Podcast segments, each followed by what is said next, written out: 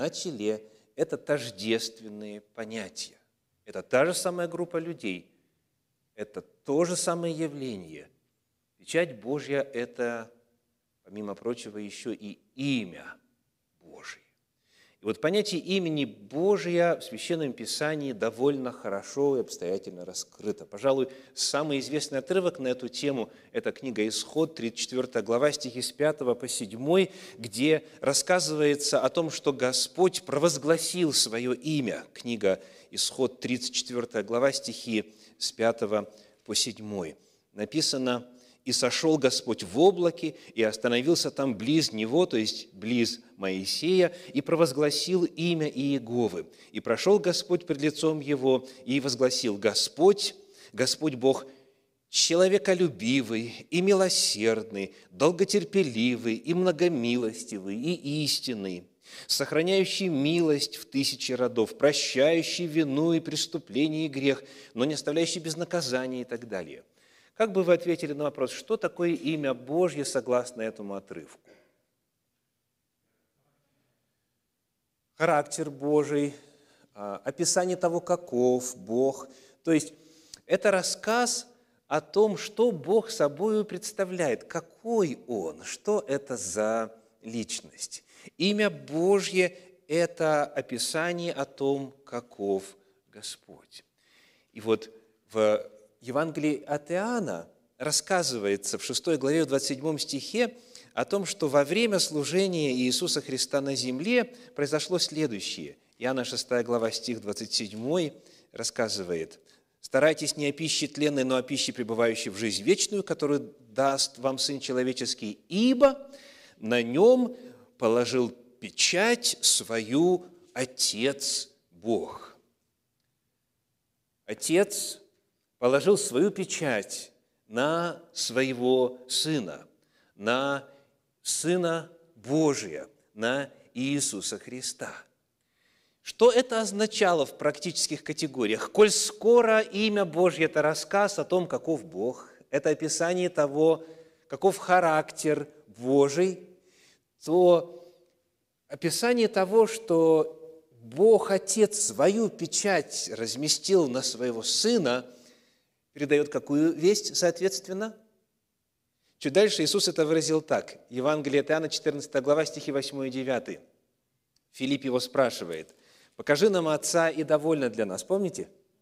14 глава, стихи 8 и 9. Филипп сказал ему, «Господи, покажи нам Отца, и довольно для нас».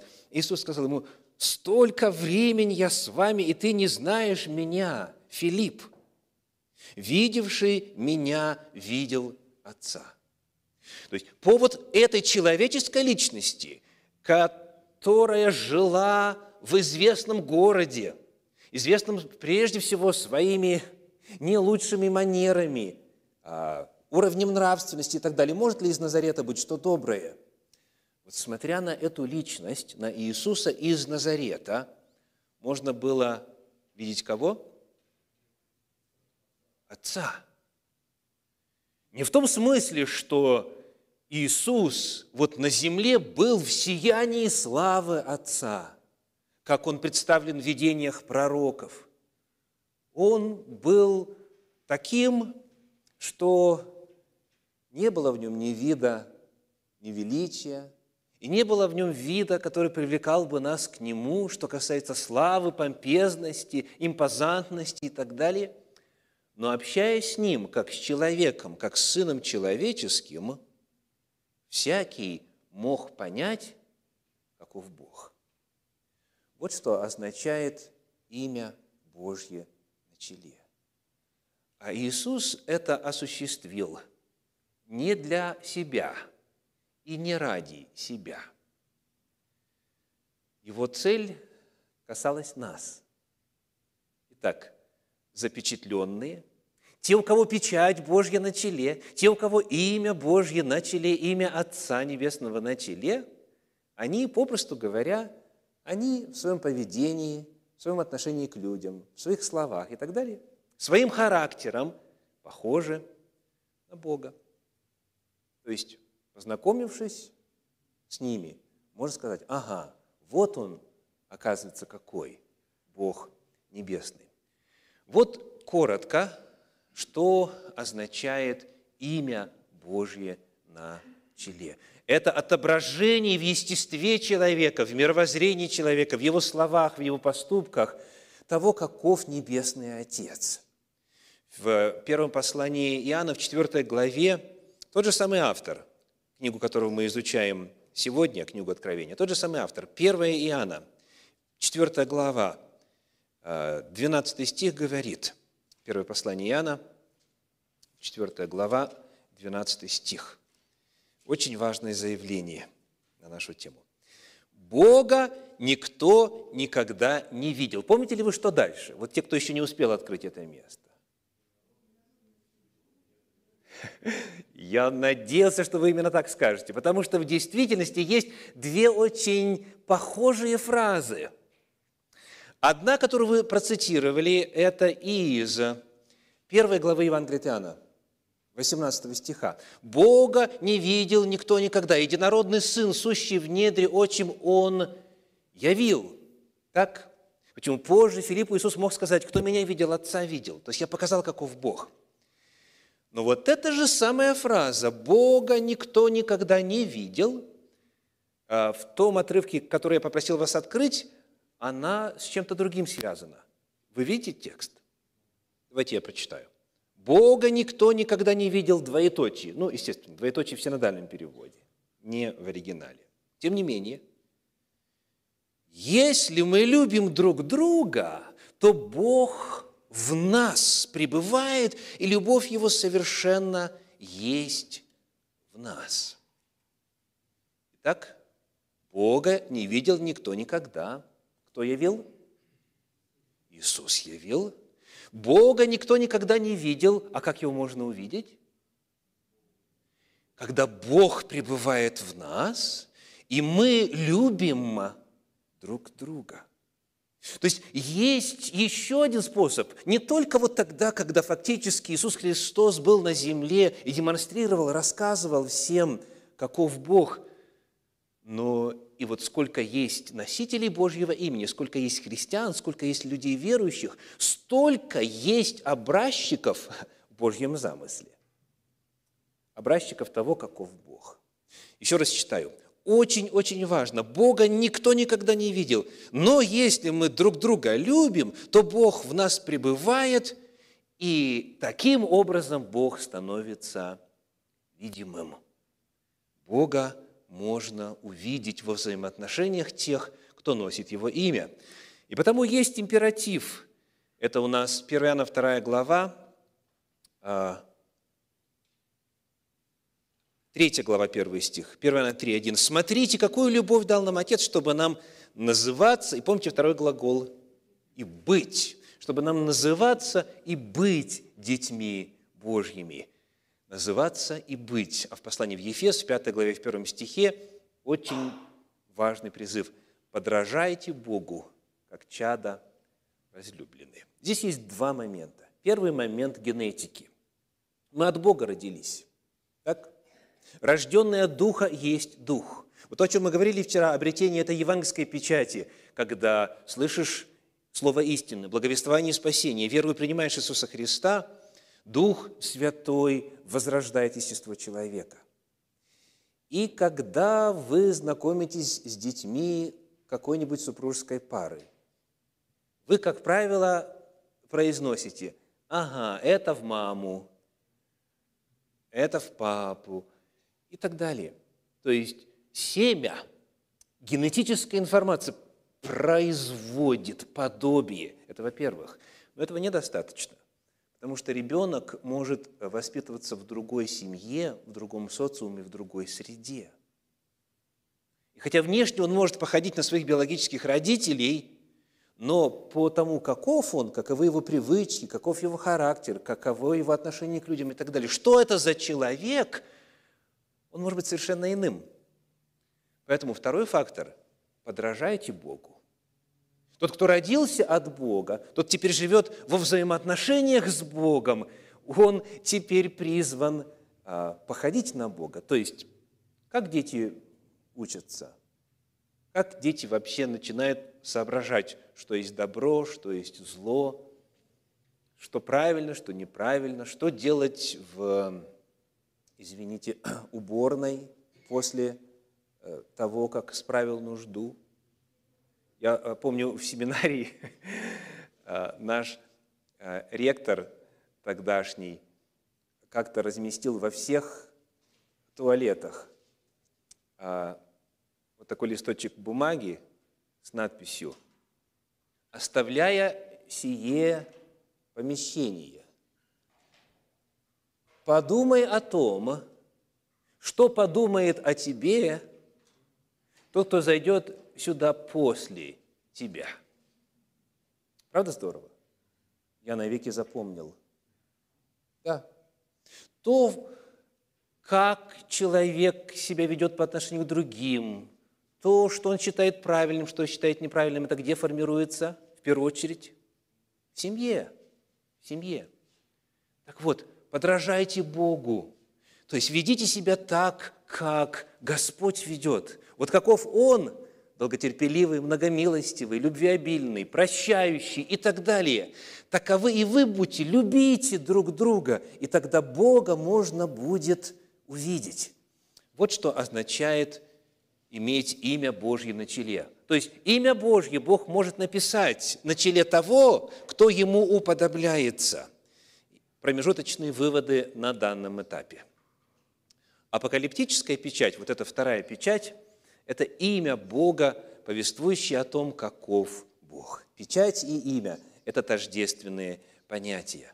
Те, кто получит эту печать, эту вторую печать, они похожи на Бога – Получившие евангельскую печать, те, кто родился свыше, те, кто живет с Богом, они уподобляются Богу, и потому Бог может на их челе написать.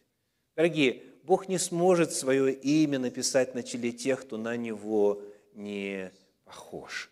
И вот сейчас мы переходим к следующей очень важной части. Давайте посмотрим на то, чем еще характерны – как еще описаны вот эти люди, получившие, или те, кто получит печать Божью, имя Божье? Книга Откровений, 14 глава. Снова, если можно, откройте, пожалуйста, текст. Общая характеристика такая. Это те люди, у которых печать Божья на челе, это те люди, у которых имя Божье на челе. Вот, они на Бога похожи. Но это заявление общего характера. Так? А теперь несколько штрихов к этому словесному портрету. Читаем, 14 глава, 2 стих. «И услышал я голос с неба, как шум от множества воды, как звук сильного грома, и услышал голос как бы гуслистов, играющих на гуслях своих. Они поют как бы новую песнь пред престолом и пред четырьмя животными и старцами. И никто не мог научиться сей песни, кроме сих 144 тысяч, искупленных от земли». Что они делают? Поют. Любите ли вы петь? любите. И это очень здорово. Скажите, как они поют? Что текст вам говорит? Первое, что сказано? Об их пении, об их словословии. Второй стих 14 главы. Они поют очень громко, да? Насколько громко? Как шум от множества вод. А, в детстве в свое время а, мне рассказали а, такую историю, которую я, некоторые из вас в особенности много раз, наверное, слышали, что группа туристов, она подошла к Ниагарскому а, водопаду, и гид их ведет там и рассказывает и так далее, и так далее, а, там, о высоте, об объеме воды, сколько изливается и прочее, и произносит такую фразу. «Э, Сейчас, когда а, отойдет армянская делегация, вы сможете услышать шум Ниагарского водопада. Слышали такое, нет? Благодарю за смех. вот. а, то есть, есть разница в том, как разные люди славят Бога. Так? А эти как славят? Как шум от множества вод, как Ниагарский водопад, и как звук сильного грома. Бывало такое? Как загремит, аж, аж самое страшно становится. Так? То есть они громко Это называется по-старорусски «велигласно». А чего вдруг так? Как вы думаете? Человек громко разговаривает тогда, когда он воодушевлен, когда его что-то на самом деле радует, когда... А тут они не просто разговаривают, они славят – они славят, они прославляют Бога. То есть это означает, что в их взаимоотношениях с Богом много радости. Они вкусили, как благ Господь. Они не могут, они не могут удержаться. То есть словословие тех, кто описано здесь, оно громогласное. Они используют в своем словословии инструменты и поют какую песнь? За номером... Нет, они поют без номера. Почему? Какая она? Она новая песня. Библия призывает нас и старые песни петь. У нас есть целый сборник, как называется в Библии, сборник гимнов, псалмов. Книга Псалотирь, да, 150 псалмов. Это старые песни, начинает Моисея песни. Моисея, раба Божия, 89-й псалом. И там же в этой книге неоднократно пойте ему песнь новую, да, потому что во взаимоотношениях с Богом что-то всегда происходит новое. Бог продолжает себя открывать. И здесь, вот на этом новом этапе обретения спасения, они поют новую песни. И так они славословят. Что еще они делают? То есть поют музыкальные инструменты, поют новую песнь. Это мы отметили. Теперь четвертый стих. Сказано, это те, которые не осквернились женами. Что это означает? В контексте книги Откровения. Вот у нас в 17 главе будет такие, будут такие детали – 4 и 5 стих. «И жена облечена была в парфиру, багряницу, украшена золотом, драгоценными камнями и жемчугом, и держала золотую чашу в руке своей, наполненную мерзостями и нечистотой блудодейства ее, и на челе ее написано имя «Тайна Вавилон Великий, мать блудницам и мерзостям земным». То есть вот это жены, это блудницы, это предательницы, это те, кто позиционирует себя как церкви Христовы, а на самом деле они отступницы. Так вот, вот эти люди, кто обретет имя Божье на челе, они не осквернились блудодеянием. То есть они верны Господу, они сохраняют Божью истину. Дальше о них сказано, они следуют за Агнцем, куда бы он ни пошел. Когда мы смотрим на это слово «следуют», оно используется довольно много раз в апостольских писаниях в подлиннике, в частности, Евангелие от Матфея, 10 глава, стихи 38 и 39 говорит, «И кто не берет креста своего и следует за мною, тот недостоин меня. Сберегший душу свою потеряет ее, а потерявший душу свою ради меня сбережет ее». Следовать за Христом означает в действительности идти, куда бы он ни пошел. А он пошел на крест в том числе – то есть это люди настолько посвящены Иисусу, настолько любят Его, что Он является центром их внимания. Они за Ним следят. Они за Ним следуют, и они готовы пожертвовать. Дальше написано, они, возвращаемся, книга Откровения, 14 глава, они искуплены. Еще одна очень важная характеристика – они искуплены из людей. Термин искупления на что указывает? Какую реальность описывает? Это ссылка на жертву Иисуса Христа. 1 Коринфянам 6 глава 20 стих «Вы куплены дорогою ценой». То же самое слово подлинники. «Вы куплены дорогою ценою». Петр об этом писал так, 1 Петра 1 глава вы искуплены от суетной жизни, преданной вам от отцов, как, помните? Драгоценную кровью Христа. То есть это люди, которые, номер один, нуждаются в искуплении. Кто нуждается в искуплении? Какая личность нуждается в искуплении? Греховная личность. Это люди, которые признают себя грешниками, они не мнят себя супергероями веры. Они признают все, что в них неладно. Но главное, они в Иисусе Христе обрели спасение, искупление. Они искуплены. Они искуплены кровью Иисуса. И тут есть еще один термин. Они названы первенцами. Они искуплены из людей как первенцы Богу и Агнцу. Что это может значить? Подлиннике используется слово, которое вот современный перевод российского библейского общества переводит так – начаток. Они искуплены как начаток. Начаток, первенцы, в синодальном переводе, вот что в подлиннике слово «апархе». «Апархе» – это то, что переведено как «начаток» в современном переводе. Что это означает? Вот пример использования этого слова – Послание Иакова, 1 глава, 18 стих. Иакова 1, 18. «Восхотев, родил Он нас словом истины, чтобы нам быть некоторым начатком Его создания». Ну, первый вопрос. Кто здесь описывается? Местоимение «нас» кого описывает? Тех, кому пишет апостол, не правда ли? Так? То есть, восхотив, родил он нас словом истины. Это то, о чем шла речь вчера – кто услышал слово истины, поверил в Иисуса Христа, тот запечатлен Святым Духом. Так? То есть, те, кто родился свыше, родился от Святого Духа, кто принял Слово Божье, они становятся начатком, то же самое слово. То есть, речь не идет о том, что у них какое-то особое место, что у них какой-то особый статус. Все, кто родился от Слова истины – они, если сравнивать их с творением, начатком Божьих созданий, то есть со всеми прочими людьми на земле, то есть не спасенными, они апархе, они начаток. То есть это люди, которые обрели спасение во Христе Иисусе.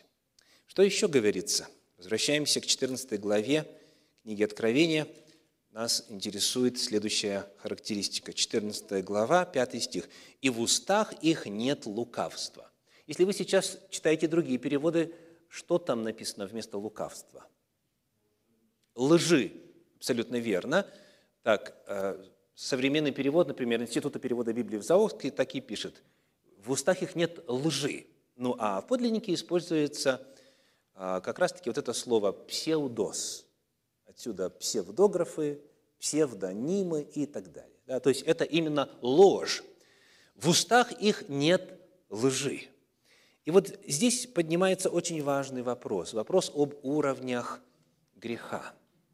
Что вот это заявление о том, что в устах их нет лжи, говорит об этих людях, об их духовном уровне? Высокий. Давайте определим, насколько.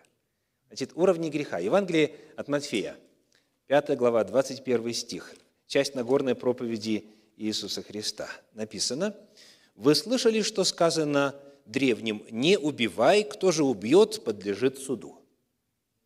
Так, если точнее, не совершай убийство, так подлинник говорит. Так, запрещено совершать убийство. Это уровень поступков. Так? То есть не подсыпай яду, не используй нож, не ружье там и так далее, топор. То есть не отнимай, не убивай, не совершай убийство. Это уровень поступков. Дальше Иисус продолжает, 22 стих.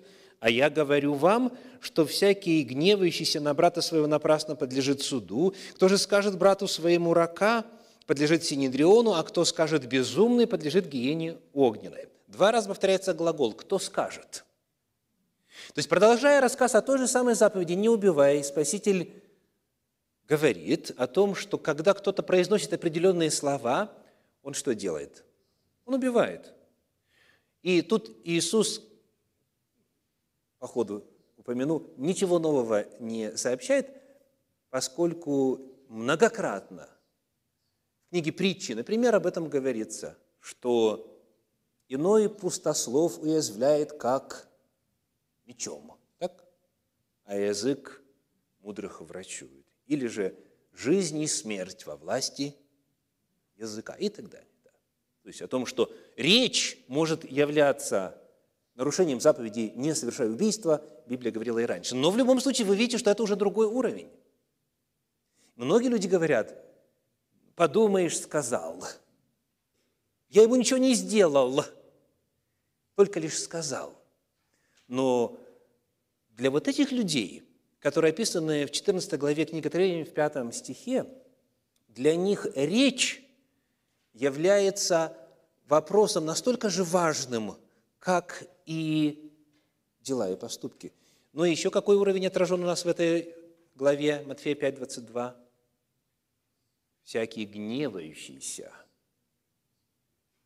Это уже внутренний мир, еще до слов. То есть это чувство, это отношение. И снова а, Иисус здесь ничего нового не сообщает, еще в законе написано, был ему, ли ему врагом вчера и третьего дня? Был ли ему врагом вчера и третьего дня? Если был и потом убил, виновен. Если не был, то не виновен и так далее. То есть а, уровень мотивации, он очень серьезно поднимается с самого начала. А чего стоит заповедь «не пожелай ничего, что у ближнего твоего». Сидишь себе или лежишь себе на диване и желаешь. Вот. Даже ничего не сказал. Тем более не взял, не отнял да, того осла да, у ближнего. А вот желать нельзя. То есть есть три уровня – поступки, слова и мысли, желания, похоти и так далее. То, что внутри, то есть то, что в сердце происходит, в сознании происходит. Так вот, что Священное Писание здесь открывает нам о том, до какого духовного уровня вырастут те, кто, встречая живыми Иисуса Христа, перед этим получат апокалиптическую печать имя Божье на телах. До какого уровня?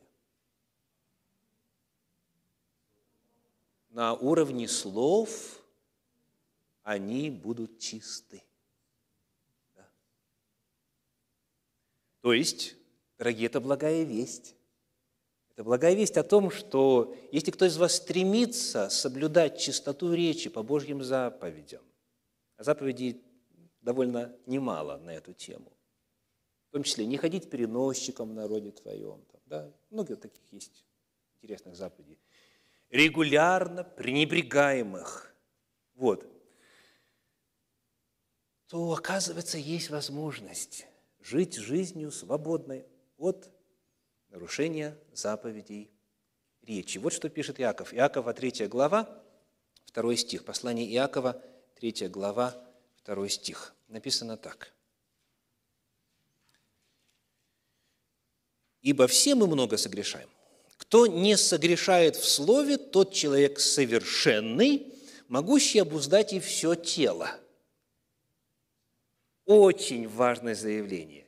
Человек, который в слове не согрешает, он какой? Совершенный. И, то есть, если он в слове не согрешает, значит, и тело он подавно обуздает. То есть, на уровне поступков, значит, он, естественно, не будет грешить. И здесь надо, может быть, хотя бы быстренько прояснить. Есть распространенная сентенция о том, что якобы закон Божий исполнить невозможно. Давайте быстренько проверим. Хотя бы по диалогу пройдемся. Да не будет у тебя других богов перед лицом моим. Легко? Не делай себе кумира, не поклоняйся, не служи им. Трудно? Не произноси имени Господа Бога твоего напрасно. Берем пока стандартную, вот, традиционную формулировку. Я, я знаю тысячи людей, которые имя Бога в суе никогда не произносят. Трудно? Помни день субботний, чтобы светить его, не делал никакого дела в него. Самая легкая заповедь. Вообще ничего делать не нужно. Да? Насколько трудно? Почитай отца твоего и мать, не убивай, не прелюбодействуй, не кради, не пожелай. Чувствуете разницу? В десяти заповедях есть заповеди, описывающие в первую очередь уровень поступков, в первую очередь уровень слов и в первую очередь уровень желаний, состояния сердца.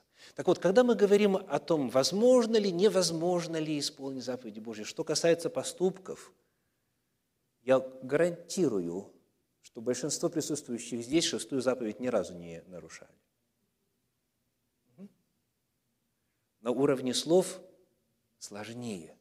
Но Библия нам открывает, что это достижимо, дорогие, что это в действительности возможно.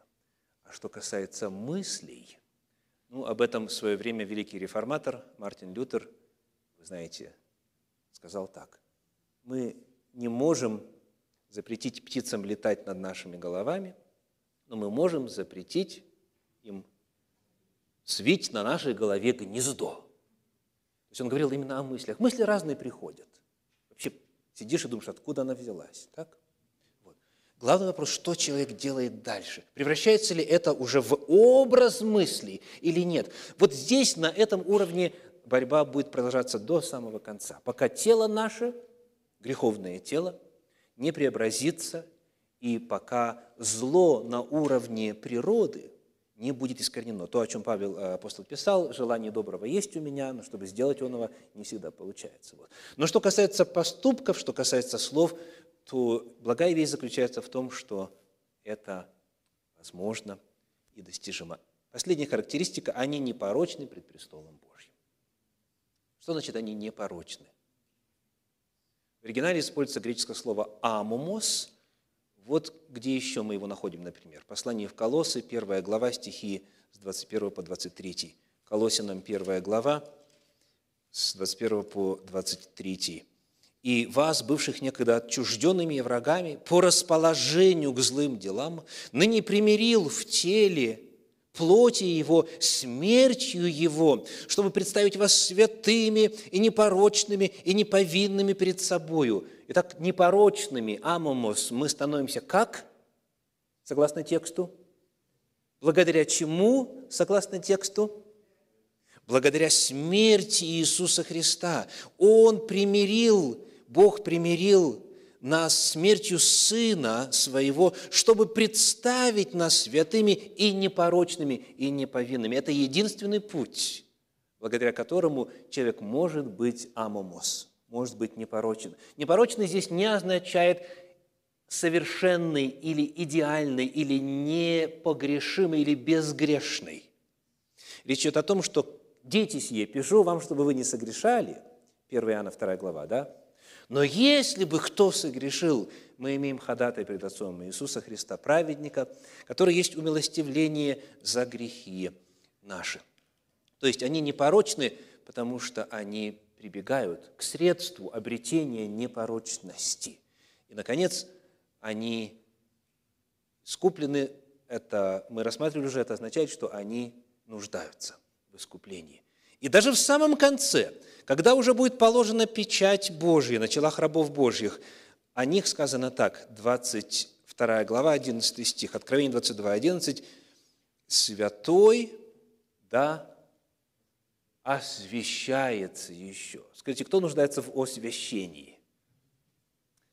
Тот, кому есть еще куда расти. То есть уже даже получившие печать Божью, даже уже имеющие имя Божие, они будут продолжать освящаться до самого конца. Итак, как это касается тебя? По вашим лицам и глазам я уже знаю, что на этот вопрос многие для себя отвечали. После этого текста, после другого отрывка, после третьего. Но кое-что я хочу подчеркнуть. В отношении имени Божия использование имени Бога.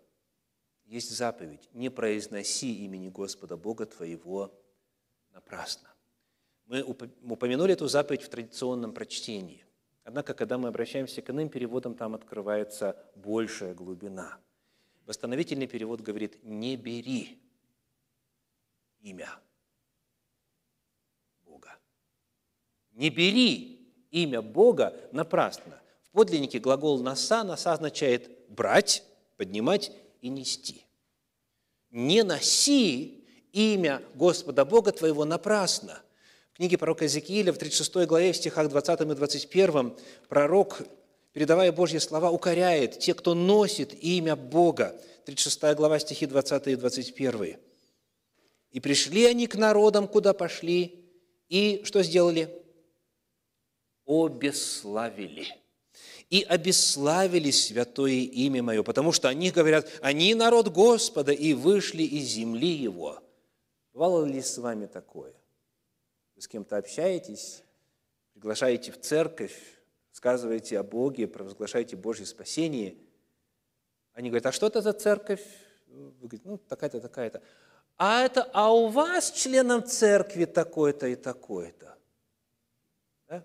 Все, вы понимаете, что дальше разговор не получится. Пришли к народам и обесславили имя мое, потому что о них говорят, они народ Божий. Так? То есть, всякий, кто зовется Господним, он должен понимать, что другого Бога у людей перед очами, может быть, и не будет в жизни. То есть они в верующем человеке ожидают увидеть Бога, в которого он верит. И, к сожалению, это не всегда происходит. Еще один отрывок уже из апостольских писаний. Послание римлянам, 2 глава, стихи с 12 по 24, говорится, «Из-за вас имя Божьих хулится у язычников». Причем здесь поднимается вопрос, вот ты хвалишься законом. Кто-нибудь из вас такое делал когда-нибудь? Вот ты хвалишься законом и успокаиваешь себя и так далее. Вот как будто вообще для какой-то церкви написано, да? И дальше говорится, почему же ты, говоря, не делать делаешь и так далее, и так далее, и в результате имя Божье хулится у язычников имя Божье.